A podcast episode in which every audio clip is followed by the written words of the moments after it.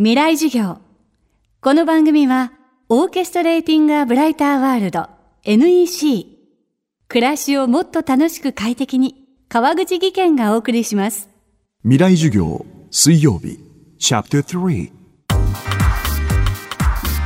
未来授業。昨年末から引き続き、2017年秋に全国で行われたイベント、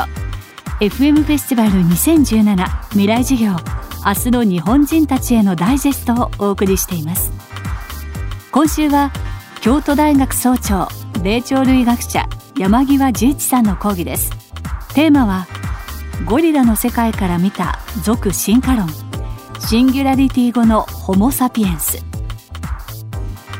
ここから講義はいよいよ革新人と AI の未来に迫っていきます。未来授業3時間目。テーマは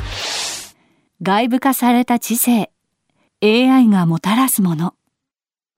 あのまあ、これからちょっとね AI と人間の知性がどう違うのかってことを討論していこうと思うんだけれど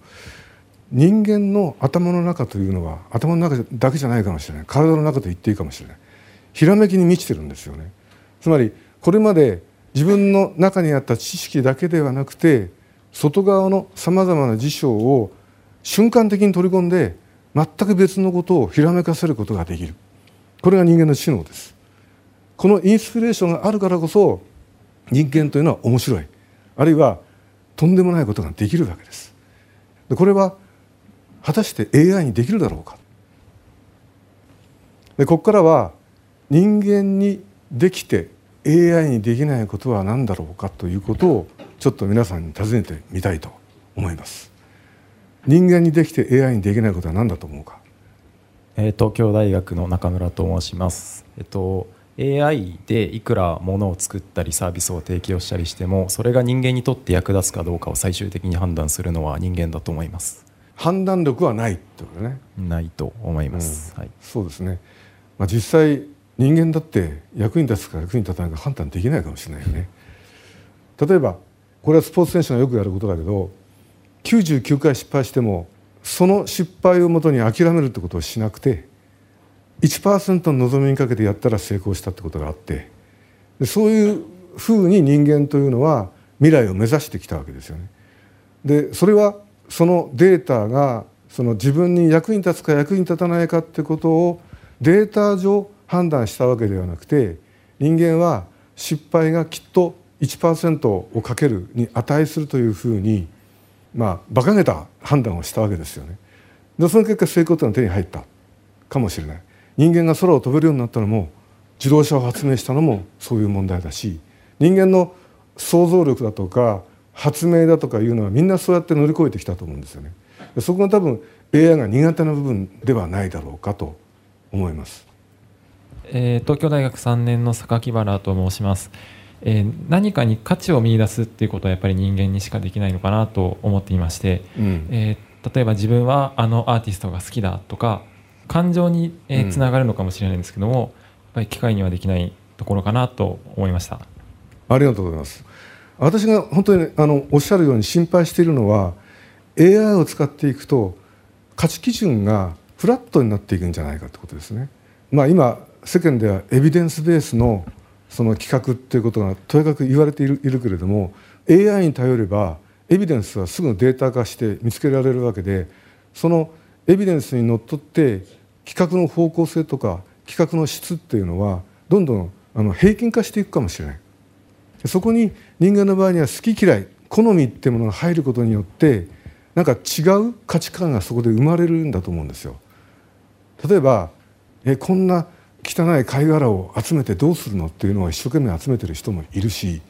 怖い怖い蛇を手にくねらせながら越に行ってる人もいるしそれが人間の好みというものがわからないところなんですよね。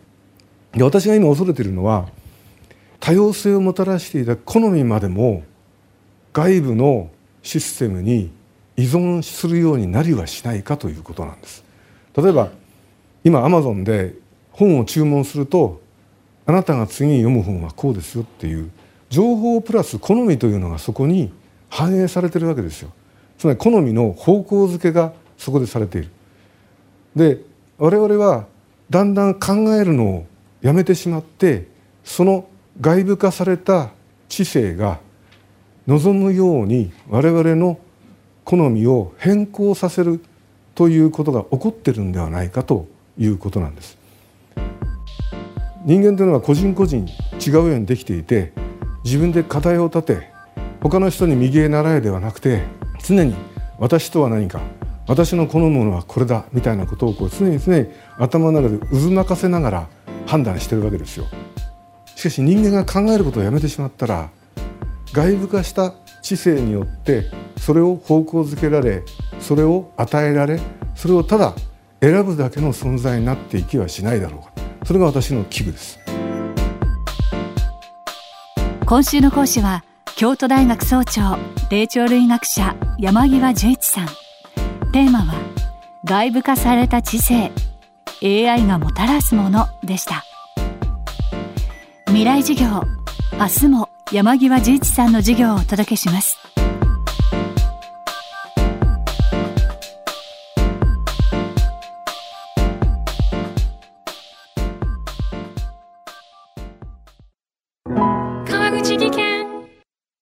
階段での転落。大きな怪我につながるので怖いですよね。足元の見分けにくい階段でもコントラストでくっきり。白いスベラーズが登場しました。皆様の暮らしをもっと楽しく快適に。川口技研のスベラーズです。未来授業。この番組はオーケストレーティング・ア・ブライター・ワールド NEC 暮らしをもっと楽しく快適に川口技研がお送りしました。